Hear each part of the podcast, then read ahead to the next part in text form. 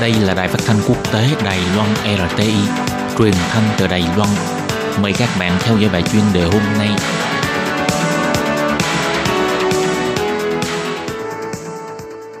Thúy Anh xin kính chào quý vị và các bạn. Chào mừng các bạn đến với bài chuyên đề ngày hôm nay. Chuyên đề hôm nay có chủ đề là Ukraine chọn nghệ sĩ hài làm tổng thống là hài kịch hay bi kịch? Và sau đây mời các bạn cùng lắng nghe nội dung chi tiết của bài chuyên đề này.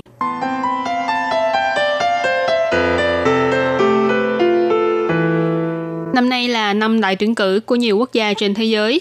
Trong tháng tư này, sự kiện bầu cử mà quốc tế quan tâm nhất đương nhiên là ở Ấn Độ. Thế nhưng, kết quả bầu cử tổng thống của Ukraine cũng là tâm điểm cho nhiều người thảo luận. Ngày 21 tháng 4, Ukraine tiến hành bỏ phiếu vòng 2 cho cuộc bầu cử tổng thống.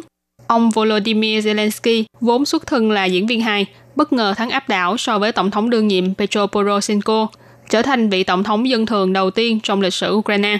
Khi bỏ phiếu, ông Zelensky còn tỏ ra khá là đắc ý. Ông thậm chí còn khoe phiếu bầu của mình cho ký giả hiện trường, vi phạm luật bầu cử mà không hay biết, cho nên bị cảnh sát yêu cầu nộp phạt.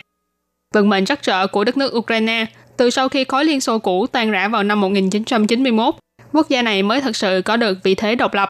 Nhưng quốc gia này từ trước đến nay vẫn luôn cố gắng sinh tồn giữa sự kìm kẹp của phương Tây và nước Nga. Năm năm trước, cách mạng bùng nổ, Ukraine đã đứng lên đối mặt trực diện với Nga. Đến nay chiến sự ở phía đông vẫn chưa dứt hẳn. Cũng vì thế mà chủ nghĩa dân tộc cực đoan trong nước không ngừng lớn mạnh. Tổ chức bầu cử tổng thống trong hoàn cảnh như vậy, thì việc xuất hiện một nhân vật như Zelensky, người được mệnh danh là Trump của Ukraine, thì cũng không có gì là lạ. Zelensky cũng giống như Donald Trump, đều là những chính trị gia nghiệp dư trước khi tham gia bầu cử. Thậm chí trước đây họ chưa từng tham gia bầu cử công chức, càng không có bất kỳ kinh nghiệm nào trong lĩnh vực chính trị. Zelensky là một diễn viên hài, mà lại có thể đánh bại được các chính khách truyền thống, nhưng một người hoàn toàn không có kinh nghiệm chính trị như ông khiến cho nhiều người không biết nên nhận xét như thế nào. Trong thời gian bầu cử, các giới bên ngoài đều muốn biết cương lĩnh chính trị của Zelensky, nhưng điều lạ là ông ta vẫn chỉ một mực bày tỏ sẽ phá vỡ truyền thống, mà lại không đưa ra phát đồ cụ thể nào, còn cho biết ông tự hào với việc bản thân không có bất kỳ lý tưởng chính trị mạnh mẽ nào. Điều hoang đường hơn, Zelensky nói ông không hứa hẹn bất cứ điều gì với cử tri, làm như vậy thì sẽ không có ai phải thất vọng. Một ứng cử viên như vậy mà cử tri hoàn toàn không bận tâm, còn đổ xô đi bỏ phiếu cho ông ấy, thật không khỏi khiến người khác phải kinh ngạc.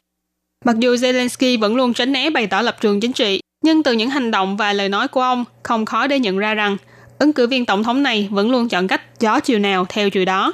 Xem ra Ukraine sẽ xuất hiện một vị tổng thống hài kịch mang chủ nghĩa dân túy. Nhưng điều khiến người ta lo lắng là liệu diễn viên hài kịch này sẽ dẫn dắt đất nước đến với hài kịch hay bi kịch. Nói đến chiều hướng chính trị, hiện tại toàn châu Âu, nhất là Đông Âu, đều đang nghiêng về phía chủ nghĩa dân túy, tinh thần bài trừ ngoại lai khá mạnh mẽ. Ukraine vốn chia rẽ do sự bất lực của chính trị. Sau khi độc lập, thanh niên Ukraine lại nghiêng về phía Đông Âu nhiều hơn. Họ muốn xóa bỏ cái bóng của nước Nga nhỏ. Nhưng chỉ với vấn đề bản sắc dân tộc thôi cũng đã khiến cho cục diện trở nên phức tạp. Thế nên muốn có được một nhân tài chính trị để điều hành quốc gia càng khó khăn hơn. Bốn năm trước, Ukraine xảy ra biến động. Tinh thần dân tộc đang cao trào khi ấy chính là nguồn lực to lớn thúc đẩy sự biến động đó. Vào thời điểm đó, phe cánh hữu cực đoan cũng thừa cơ vươn lên và thành lập tổ chức Reichsector. Đây là tổ chức được nhận định là đi theo chủ nghĩa phát xít mới, thu hút sự quan tâm của truyền thông Nga và các nhà nghiên cứu phương Tây. Những năm gần đây, chủ nghĩa dân tộc phát xít kiểu mới ở Ukraine vẫn luôn tiếp tục phát triển và thậm chí còn cực đoan hơn tổ chức Reichsector ngày trước. Năm ngoái, một nhóm người còn ngang nhiên mặc quân phục đi gây sự ở khắp nơi, ngăn chặn dòng người biểu tình của nhóm LGBT, công kích tổ chức nhân quyền, còn xông vào trong trường đại học để đột kích những giáo sư mà họ cho rằng là thân với Nga.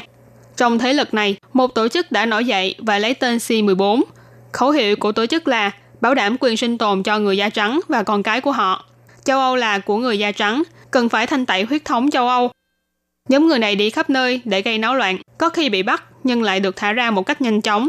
Điều này đã khiến cho nhiều người nghi ngờ lập trường của chính phủ Ukraine.